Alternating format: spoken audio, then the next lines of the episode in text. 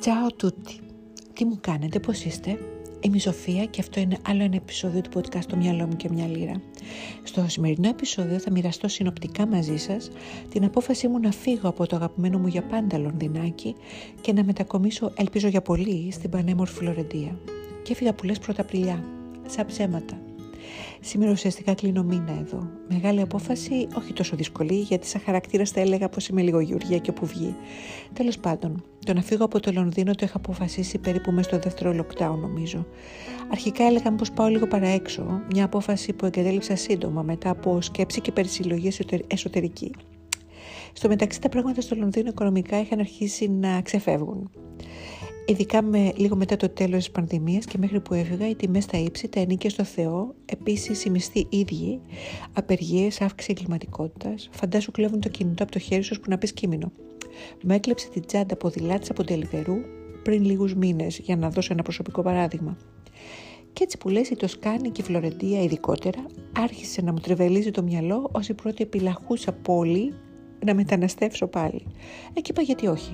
Οπότε τσούκου τσούκου έκανα τα κουμάντα μου, μη φανταστείς. Τρεις το λάδι, τρεις το ξύδι, για τέτοια κουμάντα σου μιλάω. Παρατήθηκα από τη δουλειά μου, έβγαλε εισιτήριο χωρίς επιστροφή και την έκανα.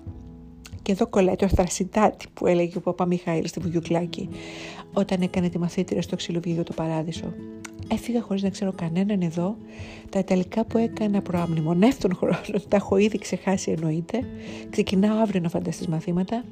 Δεν έχω βρει σπίτι ακόμα, αλλά φυσικά έχω αυτό το Airbnb μέσα στο, σε αυτό τον πανέμορφο κήπο όπου επίσης έχω και άλλα πράγματα. Έρχομαι αντιμετωπί με σκορπιούς, κουνούπια, μυρμήγκια στους τοίχους, αράχνες γύρω-γύρω, αλλά απ' την άλλη και μια απίθανη φύση, πουλιά, τιτιβίσματα, μελισσούλες, άβρες, πεταλούδες, έναν ήλιο πελώριο που μου είχε λείψει και άλλα υπέροχα μνημεία και πίνακες που σου κόβουν την ανάσα.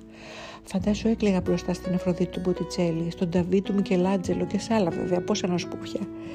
Τέλος πάντων, γιατί έκανα αυτό το podcast απαριθμούνται όλα αυτά; Πολύ απλά. Γιατί θέλω να ξέρεις πως όποιο και αν είναι το αποτέλεσμα της απόφασής μου, σωστό ή λάθος είναι δικό μου και γνωρίζω πολύ καλά πως αν δεν έκανα αυτή τη βουτιά στο άγνωστο, δίχως δίχτυ ασφαλείας και αποταμιεύσει στην τράπεζα θα το μετάνιωνα αργά ή γρήγορα. Δεν ξέρω που θα βγει όλο αυτό, θα δείξει όσον ούπο. Αλλά αυτό το έκανα εγώ που δεν είμαι για πιτσιρικά ούτε στην πρώτη νιώτη, μπορείς και εσύ. Γι' αυτό το έκανα αυτό το podcast.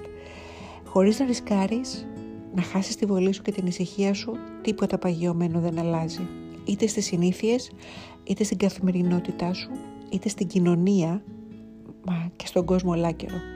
Εγώ στο λέω που ρίσκαρα. Καν κάποιοι που με ακούτε έχετε βάλει στο μυαλό σας μια τρελή ιδέα ή μια αλλαγή που παίζει και να σας βγει σε καλό, λύστε τους κάβους και σαλπάρετε μωρά μου. Το ταξίδι είναι που μετράει και το πόσο το λέει η ψυχούλα σας.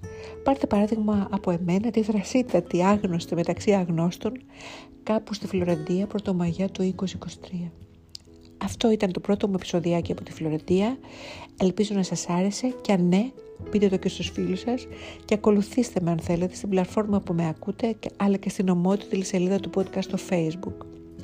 Μέχρι την επόμενη φορά να μου προσέχετε τους πολύτιμους εαυτούς σας και να τολμάτε έστω και τόσο, και τόσο δά, κάτι μικρό, όποτε νομίζετε πως μπορείτε. Σας φιλώ κατά κούτελα. Αριβεντέρτσι αμίτσι.